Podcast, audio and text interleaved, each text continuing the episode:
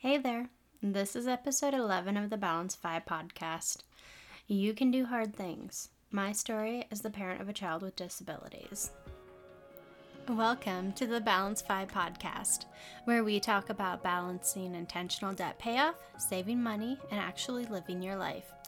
I'm your host, Raylia, small business owner, wife, girl mom, nonprofit co founder, and money nerd.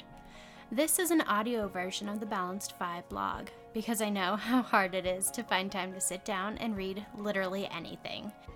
Instead, you can get quick bits of money knowledge on the go. I want to help you learn to control your money instead of letting your money control you. Let's get started.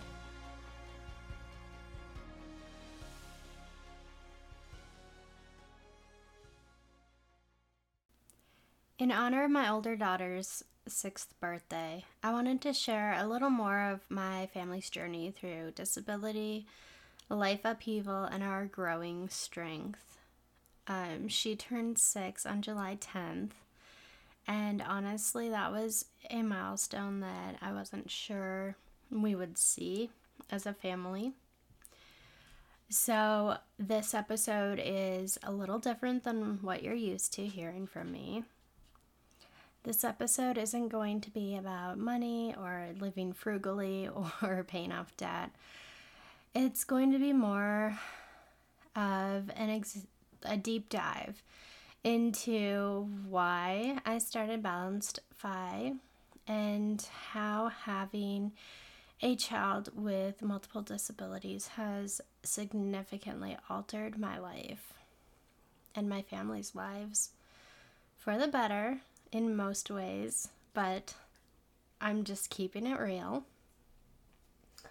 Also, we just got a puppy, so if you hear some little clicking noises in the background, that would be her little paws running on the hardwood floors. So, it is what it is.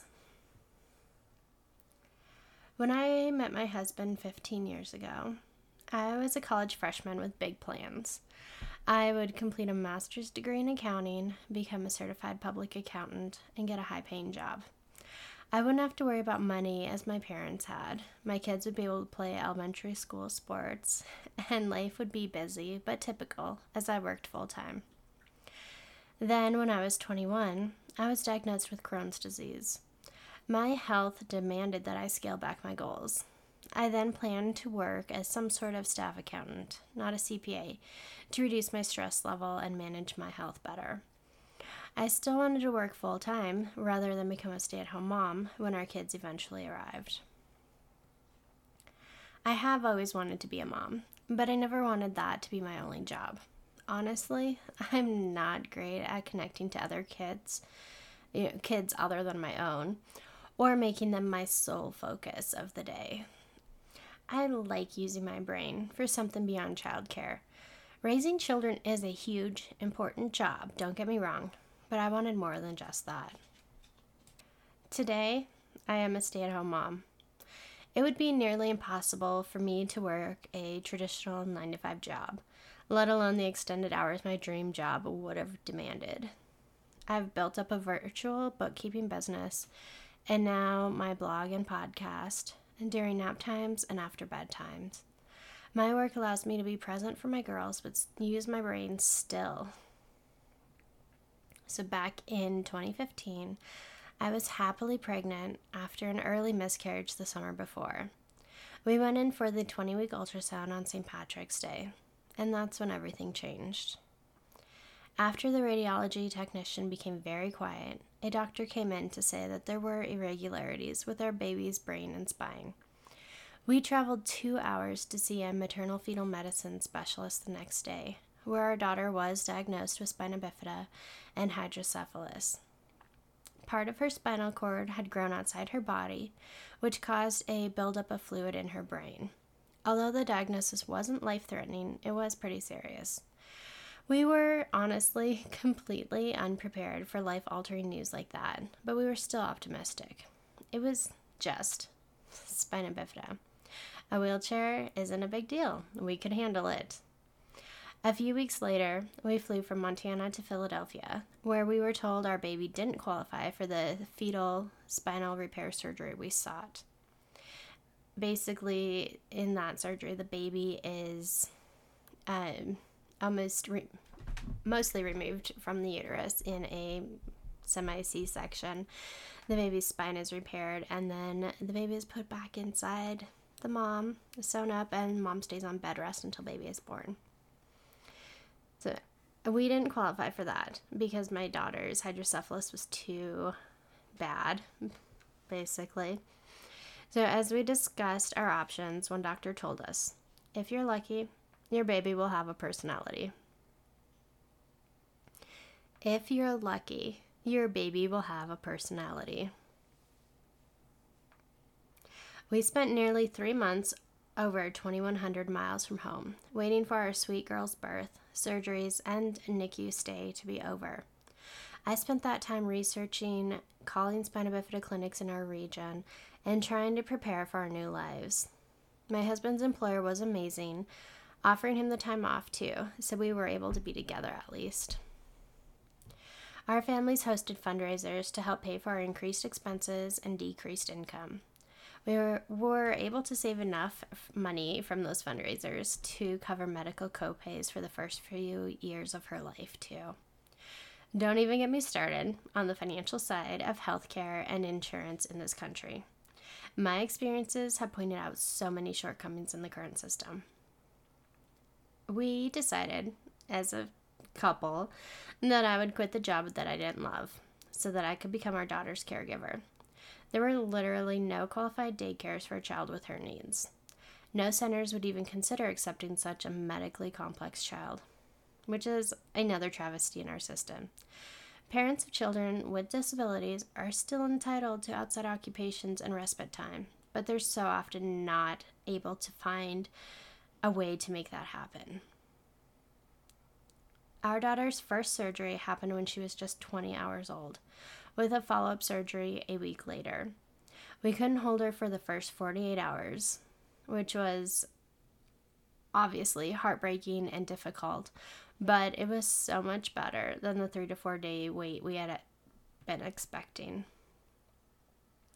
It was really terrifying to hold that tiny baby, weighing less than five pounds, while working around all the tubes and cords attached to her. Over that next year, we adjusted to being new parents, but also we adjusted to physical therapy, occupational therapy, speech therapy, catheterizing a tiny three month old, EEGs to monitor seizures, infantile spasms, which is a form of epilepsy, three life flights out of state, complete with my husband driving through the night to be with us, a shunt revision, which is brain surgery, and my daughter failing more than one epilepsy medication. During a hospitalization for uncontrolled seizures, the on call neurologist looked at our 11 month old, who was literally either seizing or sleeping for over a week, and said, This could be her life. That was the only time I've ever feared we'd lose our girl. Even if she survived hours and hours of seizures, what would her life be like? Would she ever walk, talk, or ride a bike? So far, six years in, the answer to all of those questions is still no. And that's okay. She doesn't have to speak verbally to convey sarcasm and humor, to have a personality. Before he met my daughter, my sister's boyfriend didn't really believe her stories about how my daughter could non verbally, crush an adult's spirit. Once he met her, he understood. She refused to eat a single bite he offered her on our road trip, even though she was obviously hungry, and he kindly offered to feed both of the girls. Instead of accepting the food, she would open her mouth, wait until he offered her a bite, turn her head away, and smirk at him. She is sassy, sarcastic, and so smart. I would call her an expert at finding innovative ways to avoid the work she doesn't want to do. Her life is never going to be easy or typical. She's going to have to fight and persevere. I would do anything to make her path easier, but there's only so much a mom can do. Today, we also have a two year old daughter. She loves her big sister more than anyone and happily helps with her care where she can. This summer, she's learning to hold doors open for her sister's wheelchair and how to push the handicap accessible buttons on automatic doors. Today, I'm still feeding my six year old. She can't feed herself. I am still pushing her in a wheelchair, picking her up to move her, and bathing her in a special chair. Today, I'm still catheterizing her multiple times a day, coordinating speech, physical, and occupational therapy appointments, as well as ABA therapies for her autism diagnosis. She sees over 20 medical professionals. I'm still fighting our health insurance company to ensure my girl has what she needs, working with her school to make sure she's safe and cared for when she's there, and monitoring her medications, sleep, and seizures. We still travel out of state at least once a year for specialist care, an 800 mile round trip. Having a child with complex medical needs or disabilities is hard. It's exhausting, never ending, and scary. We're planning on our daughter living with us for the rest of our lives. Our whole family fights for every little bit of independence that she gains. Having my daughter has made me hard, laser focused, stubborn as hell. My job now is to care for her, but also to advocate for her. I have to make sure she gets the services and treatments she needs in a way that we can afford. She's the reason I helped co found a support group for local parents of children with special needs. I wanted her to know other kids like her, but I also needed a connection a community who understood what we were going through. I wanted to know other parents who were also avoiding baby story time at the library, who knew the pain of watching typically developing kids do what my child can't do. Even six years in, most days I feel like I'm winging it. I follow a basic routine of medications and medical interventions, but I'm just making up the rest of my parenting. I'm lost when it comes to my two year old. I don't really know how to potty train her or discipline her, even though I have an older child. It's unsettling to be both a new mom and an experienced one. That's why the team of therapists and doctors who support my older daughter are also helping me raise my younger daughter. They're the ones I turn to when I have a question about typical development or what to expect. Community, communal strength are the most important assets a complex family can have. Heck, they're probably just as important for typical families in a less intense way. I can't imagine raising children without my experienced group of friends or my sister who had kids first. I've often thought of how nice it would have been to be a parent during the travel days when the whole village pitched in to raise all of the children. Knowing there are so many who genuinely care and have your back would ease the pressures of parenthood. Having a newborn is isolating and overwhelming. Add in medical complications, and it's even worse.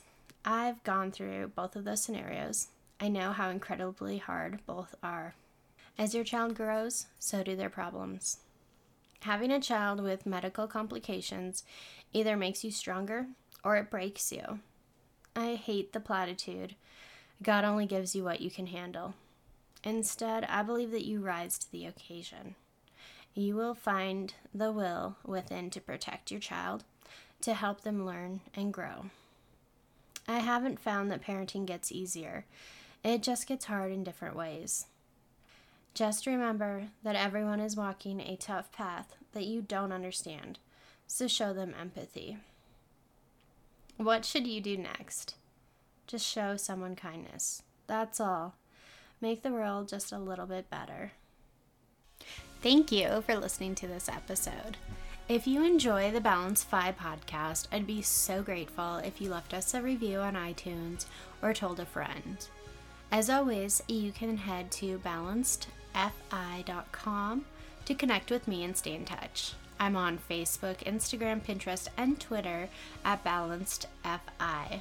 Until next time, stay intentional and look for balance.